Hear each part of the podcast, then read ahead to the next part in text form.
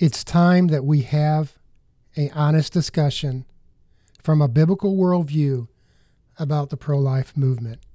Today we have a guest with us that's been in the trenches fighting the abortion issue. This is Randy Osborne with Worldview Truth. Tranquility Base here. The Eagle has landed. Worldview Truth. Since 1973, Roe v. Wade has been in place in the U.S., resulting in the deaths of more than 70 million babies. It is the American Holocaust. For over 50 years, various strategies have been enacted to fight this national tragedy. But now that Roe v. Wade has been sent back to the states to make that decision, the Holocaust continues. I think now is the time that we must have an honest discussion on the strategies that the pro life movement has had over the past 50 years. Today we have Matt Brock, and he lives in upstate South Carolina. We try, we try not to uh, hold that against you. But um, he's married uh, to Amy uh, for 12 years. They have two young daughters. And Brock has been doing street evangelism uh, for a little over three years, primarily at abortion clinics there in South Carolina. He's assistant director of Operation Save America. It was formerly known as Operation Rescue. Um, he's also the co founder of Equal Protection South Carolina, which is an organization that aims to mobilize the church and to engage the political realm with the gospel. Uh, welcome, Brock. I appreciate you coming on with us and having this discussion on the pro life movement. Absolutely, brother. I appreciate you having me. Um, I just want to kind of start with uh, tell us basically what you do um, as in, in evangelism um, with pro life or pro uh, abortion clinics. Uh, just kind of give us a, a background of really what you do, what your efforts are, and what your purpose is. Yeah, so uh, I spent a little time in the Marine Corps and um, actually got out around 2014 and started a little furniture store and uh, did really well there. And came across a sermon one time from a pastor out in Arizona uh, named Jeff Durbin, who's become a good brother, a good friend of mine, and uh, just randomly painting some chairs one night over at the store, and uh, YouTube was playing some. I think I was listening to Voddie Baucham or something at the time, and one of Jeff Durbin's sermons came up, and uh, he preached uh, a sermon on abortion, and uh, he was referring to it as you know the American Holocaust and uh, quoting scripture uh, like Proverbs twenty four eleven, which says, "Hold back those who are being led to the slaughter." And things that I've probably read many times, but for some reason uh, the Holy Spirit was just using that sermon and those passages to really convict me. And uh, I I, I knew that there was an abortion clinic in Greenville, which is about 30 minutes away from where I live. And for some reason, uh, you know, the Lord just kind of crushed me that night. And I told my wife laying in bed that night, I said, I think I'm going to go to the abortion clinic tomorrow. And this was on a Friday night. And I said, instead of opening the store tomorrow, I think I'm going to shut the store down and I'm going to ride out to Greenville. And I don't know what I'm going to do when I get there. you know, I'm just going to go and, and pray and you know, just see what happens. And so I woke up the next morning and I drove out there and uh, met some folks and just kind of tried to get the background of the history of that place. You know, how many folks come in. I mean, I knew absolutely nothing about abortion.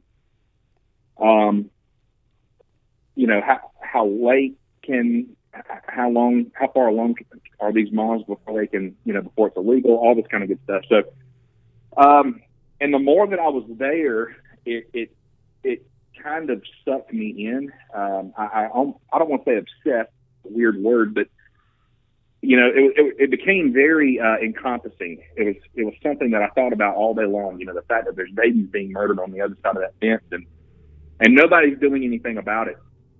And so the Lord just really started to uh, press on my heart to shut our store down, which was a crazy thought at the time. We were doing very well financially, uh, at the most money we'll ever have, probably in our marriage. Um, and the Lord was urging us to walk away from that and trust Him. And so, uh, over a couple of months, I, I started going out there and and uh, shut the store down. And uh, the Lord began to really work on me and work on my wife. And we began to pray, okay, Lord, you know, what is it exactly that you want us to do? And I remember, I remember uh, being out there one Saturday, and I, I noticed up on the sign there. I, at this point, I had only been going out there on Saturdays, but I noticed on the sign for the very first time it said Monday through Saturday. And I remember asking one of the guys out there, his name's Jack Asher. I said, Jack, who who's out? I mean, I know who out, who's out here on Saturday. Who's out here Monday through Friday? And he said, nobody. And it was in that moment I realized what the Lord was wanting me to do. And so uh, I came home and I told my wife, I said, we're shutting the store down and I'm going to be a full time missionary to the preborn out there in Greenville. And uh, that was that was a very uh, difficult decision, um, but it was one of those things that you couldn't really deny what it was the Lord was telling you to do. And so, praise the Lord, He gave my wife that same passion because you know that could have been a, a bad deal there. Right. But uh, he moved on her the same way that he moved on me, and it was just it was just kind of a, a God thing. And I bought a uh, I bought a ladder, a ten foot ladder, because they've got a, a ten foot fence out there, so you have to put a ladder up to be able to see over the fence. And I started going out there Monday through Monday, Tuesday, and Wednesday, and then I was actually able to talk Jack into coming out on Thursdays and Fridays. And so for the first time, I don't want to say ever, but at least in in the you know foreseeable past, uh, there was a gospel presence out there, a proclamation of the gospel going out there Monday through Saturday, um, all morning long, which is their busy hours, and we did that for probably three or four months. And uh, man, the Lord began to save babies, and we began to see moms and dads not just save their children, but repent and trust in the Lord and get involved in churches, and we were able to start networking with pastors around the state. You know, because moms and dads they'll come from all over the state and even out of state. And uh, so, you know, if a mom came in and she happened to be from Charleston, and uh, she said, "Hey, I would I would love to commit with a church down there." Well, I got on the phone and I would start calling around in Charleston trying to find some solid biblical churches to plug these folks into. And uh, it just it was just crazy how the Lord began to grow that network. So uh, we did that for I don't know probably three, four months. Um, just me and Jack, and uh, I think we saw maybe 20 babies or so in that first three or four months saved. And uh, the Lord began to send more people out there. And uh, I think to date, there's probably close to 25 full-time missionaries that are out there Monday through Saturday. Oh wow! Um, we've got some folks that are actually full-time. They have walked away from their jobs. They have started 501c3 ministries where they literally get paid uh, from donors uh, as missionaries to Oh, go wow. out there. And uh, yeah, so it's beautiful. And uh, I think last week we saw uh, 80 our 89th baby saved, and thousands upon thousands of gospel proclamations out there. So it's just it's been really really uh, interesting and, and beautiful to see the Lord's faithfulness and all of that. And again, that all that glory goes to Him. Uh, but about a year ago, um, the Lord began to show me that you know I, I don't want to be doing this in another another five years, right? I don't I don't want to still be standing on this ladder in the freezing rain, preaching the gospel over this fence. I want to see this place shut down. And so I began to ask, you know, how, how how what does that look like? How does that even how does that even work? Well, and the answer became obvious. It's through legislation. You know, we've got to get some things passed in the legislature to see these things ended. And so, by God's grace, uh, there was a faithful brother that had been coming out there um, almost, I would say, probably three days a week. Uh, his name's Kylie Waldrop. Faithful brother. I've traveled the country with this guy over the last year and a half. And uh, he's the guy that I was telling you about who stepped away from his job to become a full time missionary. So Kylie's out there five days a week. Uh, he's got teams every single day that are established out there. And uh, about a year ago, I passed the baton off to Kylie. So Kylie's the man in charge out there. Everything gets funneled through him that happens out in, out in Greenville.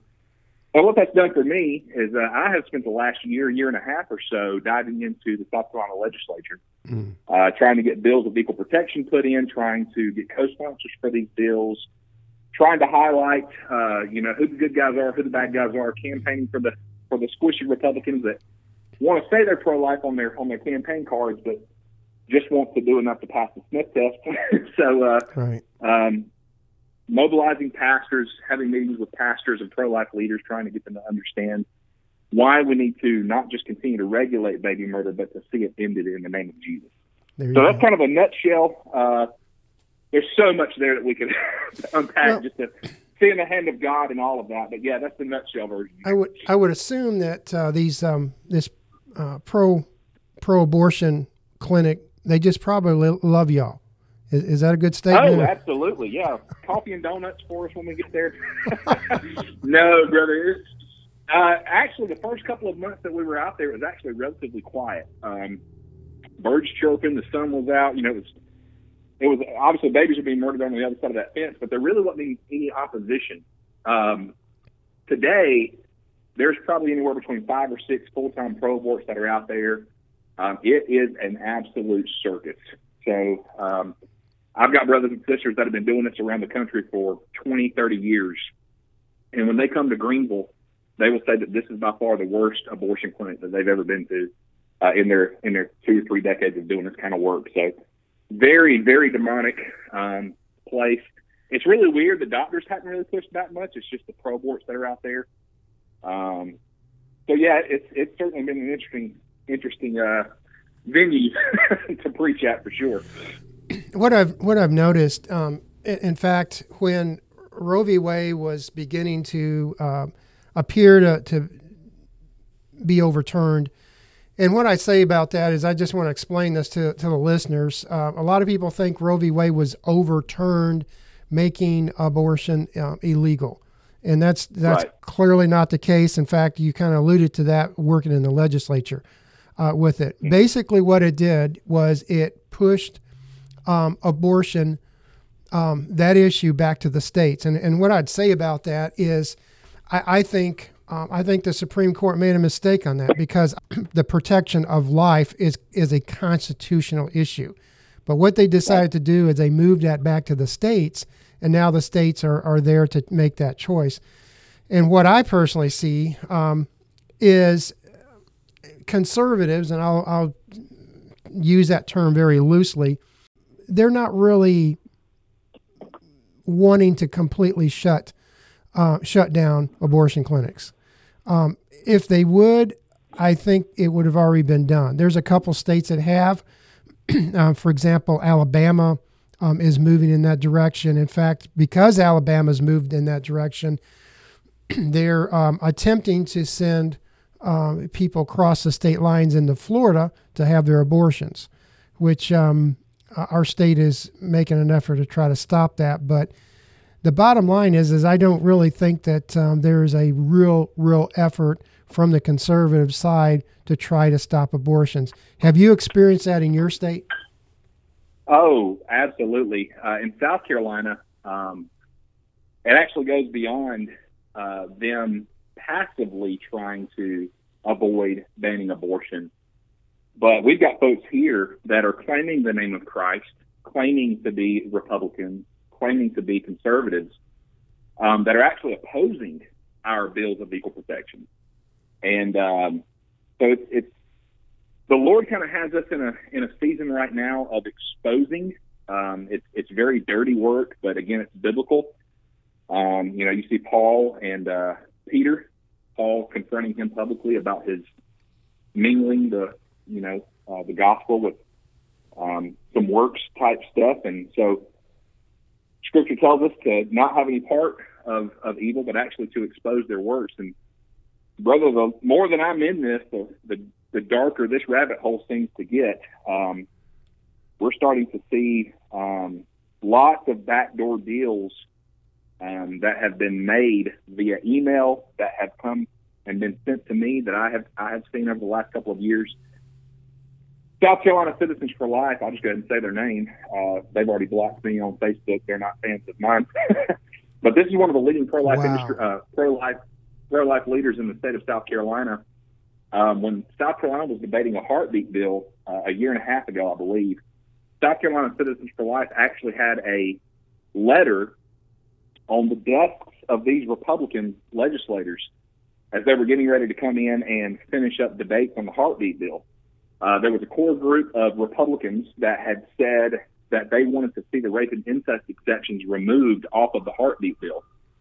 South Carolina Citizens for Life, which by the way thrives on church dollars, that's where their support comes from, wrote a letter telling these pro life legislators that if they vote in favor of removing these exceptions, that South Carolina Citizens for Life would not endorse their next campaign and would no longer count them as pro life.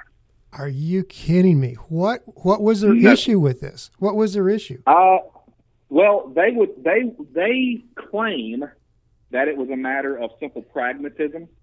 That there's no way that this bill would go through if they tried to take these rape and incest exceptions out. Therefore, they would actually be hurting the cause if they tried to take these rape and incest, incest exceptions out. But that's the here's what's interesting about that. That sounds that sounds like they could somewhat not to me. I think it's ridiculous. Um, but for certain people, they hear that and they think pragmatically, oh, well, then yeah, that would make sense. But here's here's what here's the question that I've uh, started to ask these pro-life groups. I no longer ask them. There's there's a huge debate, and I think it's a worthy conversation. How do we get there? Right? Is it do we need to take an incremental approach where you fight for everything that you can get, cycle in and cycle out? Right. If you can get a heartbeat this this year, great. Come back for more next year. Come back for more next year. That's the drum that the pro-life establishment has been banging for the last 50 years. Which, by the way, where's it gotten us? Um, nowhere. But Right. they they always want to bang the incremental drum, and this that's the debate that we need to be having. Brother, here's the question that I have learned that the pro-life establishment and pro-life legislators do not, under any circumstances, want you to ask them. Here's the question. This will tell you where they are. Ask them if you had your way tomorrow, if your organization, if your party, if your caucus had their way tomorrow, what would abortion look like in the state of Florida? What would it look like in South Carolina? Ask them that question, and they will cringe because they want to have the conversation about incrementalism versus immediatism because you can pull on heartstrings there. What they don't want to talk about is what the final product should look like because they know that the final product is partial and it uses unequal weights and measures when it comes to the preborn and the womb. And what I mean by that is if you believe that life begins at conception, which every one of them would affirm, and you would believe that each one of these babies is equal in value and deserving of all of the freedoms and rights that you and I deserve breathing air outside of the womb. Well, by default, if someone, well, let's put it this way. Let's say a mom and a dad hire a hitman for $500 to put a bullet in the head of their five year old child. What would the attorney general say justice looks like? What would sentencing look like, not only in the courts, but in the eyes of the public? What Right. would sentencing look like for that five year old child? Would it just be the hitman that goes down? No, absolutely not. No, it would be everybody involved. Now, there's only one person that would get charged with the actual murder, sure. But those parents are going to be charged with conspiracy, with uh, probably several other things that's going to land them a long, long time in jail. Well, if that baby in the womb, if you say that it's just as equal in value, but yet you say that a mom and a dad that hires a hitman, aka an abortion doctor, for $500 to kill that baby, the doctor should go down, but the parents who paid that hitman are victims themselves. And that's been the narrative of the pro life industry. They think that abortion has two victims. And there's really only one. Now, that's not to say that there are not horrible circumstances that some of these moms find themselves in. There are moms that have babies that have been conceived in rape. Very low percentage, but it does happen. There are moms that have had babies that have been conceived in incest. Again, a very low percentage, but it does happen. But you know, as Christians, we don't get to have an opinion on who gets to live and who gets to die. That's right. The Bible says that you don't punish the child for the sins of the father. So if a baby has been conceived in rape, if a baby has been conceived in incest, let's kill the guy that did that to that young lady and give her justice as well. But what we should not do, and this is what the pro life industry has done for 50 years now, is said, honey, you were wrong, therefore, you deserve a pass for murder. And that's the dirty little secret of the pro life industry. And so when we say equal protection, what we mean is if a mom kills her one year old baby in the bathtub, if a mom kills her baby, her one day old baby in the bathtub, every single person in America would look at her and say, murderer. But if you take that one day away and put the baby back in the belly of the mom, it's no longer murder in the eyes of the people and the eyes of the state anymore. She's a victim now. And so what we've got to do, first off, we've got to start looking this through the eyes of Scripture again. So what what you're saying is, if a if a woman has an abortion, she is basically paying to have somebody murder her child. And you're Absolutely. saying and you're saying that many pro-life groups are basically saying, um, no, the the woman needs to be protected because she is a victim in this. That's it. And that's, the exactly problem. What they're saying. Gotcha. That's the problem. Because what now what you're doing is you're putting more emphasis on the mom than you are the baby, and the baby is the one that's been murdered here. And God is clear about justice from Genesis to Revelation. The entire theme of Scripture is established justice. Child sacrifice is a huge deal to God, and that's really what we're talking about. We put it in a we use these medical terms and put them in little medical boxes and a, put a nice little pretty bow on it, and we call it abortion. But really, it's modern day child sacrifice. These these parents may not be taking these children and laying them on the altars of Molech like they did in Deuteronomy, but they are taking these babies and laying them on the altar of their convenience. Um, just a quick Google search, you can see how many people are out there shouting and praising their um, their their quote right to have an abortion because if it wasn't for them sacrificing their child years ago when they were 17, 18, 19 years old, they wouldn't have the career they have, they wouldn't have the car they have, they wouldn't have the house they have. These are all things that they received as quote blessings for laying their child on the altar of their convenience. It's the same thing. And God hates it. He says that he hates the hands that shed innocent blood. And uh, we've been indoctrinated by the pro life industry for years and years and years now to be completely desensitized to the the injustice of the preborn um, because we, we focus more on that mom's career or her, you know, all, all of these things more than we do the, the innocent shedding of that baby's blood. Matt, what I think has happened is as a result of that, many, many women have not actually seen um, the sin of this. And I think Right. that we've done a major dis- disjustice to to women in this in this regard.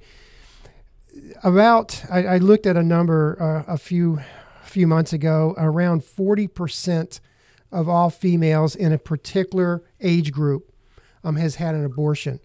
Um, you can Correct. go into your average congregation in a church, and um, by the way, that's not any different. And you can just start sit there and count 10, 10 females in that age group, and more than likely four out of those ten have had an abortion. And and what's Right. happened is I think that the abortion industry has justified it um, has done a lot of work on on PR campaigns to say, you know, this is not a life, and the pro life group has said, you know, oh, you're a victim in this, but it has created unbelievable amount of, of guilt. Every time that I Right. that I preach on this issue, every time in a church, um, I, I have people come to me, and it's usually haters or it's people saying, um, I, I have so much guilt, I don't know what to do with it. So I, I think that, that that's something else that I don't think that these pro life groups understand. That I believe that they're they're creating an avenue that is creating unbelievable guilt in these women that that sometimes will never go away, never go away. Absolutely, brother. And, and and there's a larger spin for us here, and that is this. And you, you kind of you kind of hit all around it. Um, we when we tell these moms and these dads, by the way, this isn't just the mom. Um, when we tell these moms and dads that, hey, yeah, you you paid someone to kill your child, but you're a victim. What we've just done is we have pacified their conscience that the Holy Spirit may very well be bringing into them to draw them to repentance. And we snuff that out by saying, You're not a murderer. Is something in you telling you that you murdered your child right now? and Don't listen to that voice. You're a victim. There's no need for you to repent of your sin.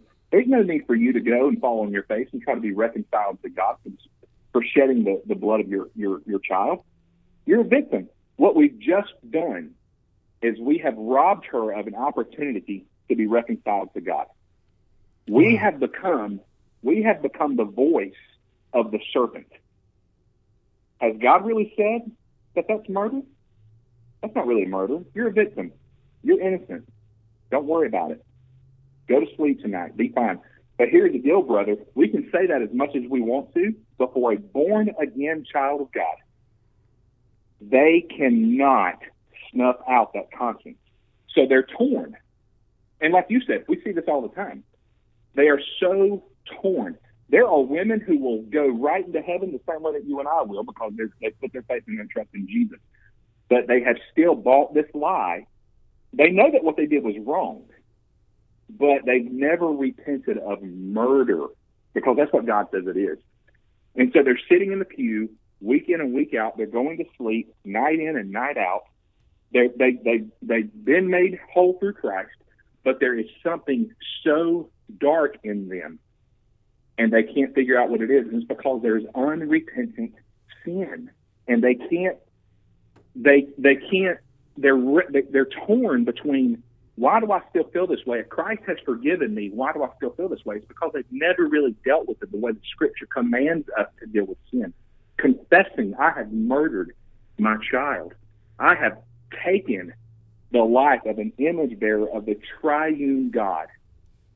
And they've never confessed to that. And so there's never really been a freedom from it. They've never placed it under the feet of King Jesus because they've never truly dealt with it at face value. And that's because the pro life industry has indoctrinated us to believe that lie for so long. That somebody is going to get relief from that is is is forgiveness from Christ. That's it. That's it. We'll be right back for the second part. This is Randy Osborne. I would ask if you would do two things. First of all, if you would follow this podcast. And then, secondly, if you would share this podcast with others. It's vitally important that we continue to build this, build the information. And I will give you my commitment that I will continue uh, building upon these podcasts and make them where they're worth your time to listen to. Thank you. Worldview Truth. Well, Matt, I appreciate so much you coming on and having that discussion. I'm going to ask one other issue is we're having problems in legislation um, to try to stop this, but also we're getting attacks from um, obviously the federal government. There's there's a lot of cases right now that they're uh, coming against uh, pro-life movements. Um, and I'm also seeing um, a lot of not just the federal government, but I'm seeing also organizations that are coming out and um, fire bombings. There, there's been more attacks against pro-life organizations in the past uh, probably six months than has happened in many, many years. So I, I'm just trying to get your your take on that. Are you seeing attacks from governmental organizations on what you're all doing on your all's movement? Oh, absolutely, brother. So um, you're pro- you've probably heard about the 11 uh, folks that were uh, they had their homes raided by the FBI just last spring. Uh, yes. There was a Catholic guy um, who it all started with him. Uh, I believe his name was Mark. I may be wrong there. I think he was just he was just uh, vindicated, or they just dropped all the charges. Yes, Mark uh, Houck. A, a month or two ago. There you go. Yeah. Um, but it was around that same time, uh, about a month or so later, uh, we started to get phone calls with through Operation Save America. Some folks that are very closely affiliated with us, um, that they're that they're now being, uh, you know, indicted for uh, rescues and, and things like that. And so, uh, you know, these folks are looking at 11 years in prison. Oh, wow. uh, one of these folks is a dear sister. Her name is uh, Eva Edl. Uh, she's actually a concentration camp survivor from World War II. Sweet, sweet sister. She lives uh, here in South Carolina, but uh, you know she's 80 something years old, and she's looking at I think several uh, different indictments on um, federal charges, uh, face charges, um, faces, uh, federal access to clinic entry. I believe uh, it was put in by the Clintons in 1994, I think, and um, they're they're trying to slam these folks. So if if they actually get these to stick, uh, several of these folks are, are on up in age a little bit. They they will die in prison simply for laying themselves, laying their lives down for their neighbors as they would themselves. And so, uh, you know, when when Jesus said count the cost, it wasn't a cute little pithy statement. Uh, there there really is a cost here for for living out uh, biblical Christianity, and uh, we are we are living in the midst of a Holocaust. Seventy plus million people um, and we're living in the midst of it, going to our baseball games, enjoying our life, and right down the street, there's babies being ripped apart, literally, as we're we're, we're doing this podcast. And uh, so it's it, it's wicked. And uh, what we've got to remember here, brother, is there's a kingdom of light and there's a kingdom of darkness. And uh, Paul says in Ephesians six twelve, we are not wrestling with flesh and blood. We're we're wrestling with things that we cannot see. And uh, you know, there there is no such thing as neutrality. Jesus said, if you're not with me, you're against me. And so much of the federal government, much much, much of your local and state ran governments are not on Team Jesus. They are they are on the they are they are in the kingdom of darkness. And so, uh, of course, this is where the oppression is coming from. Um, but we also know that um, He has promised that He will place every enemy under His feet, and that's where we put our faith and our trust and that's why we we go out there with the gospel. We don't go out there with weapons and guns. We go out there with the gospel of King Jesus, and uh, you know if he can take eleven confused disciples and flip flip Rome on its head, certainly he can use a bunch of weirdos right. like you and me to do the same thing. That's so, right. That's, that's, right. That's where we put our hope. But we we, we have seen uh, we have seen pushback even from local authorities out there, uh, Greenville County Sheriff. Um, we're on a first name basis. He has my number. I have his number. He he's a he says he's a Christian.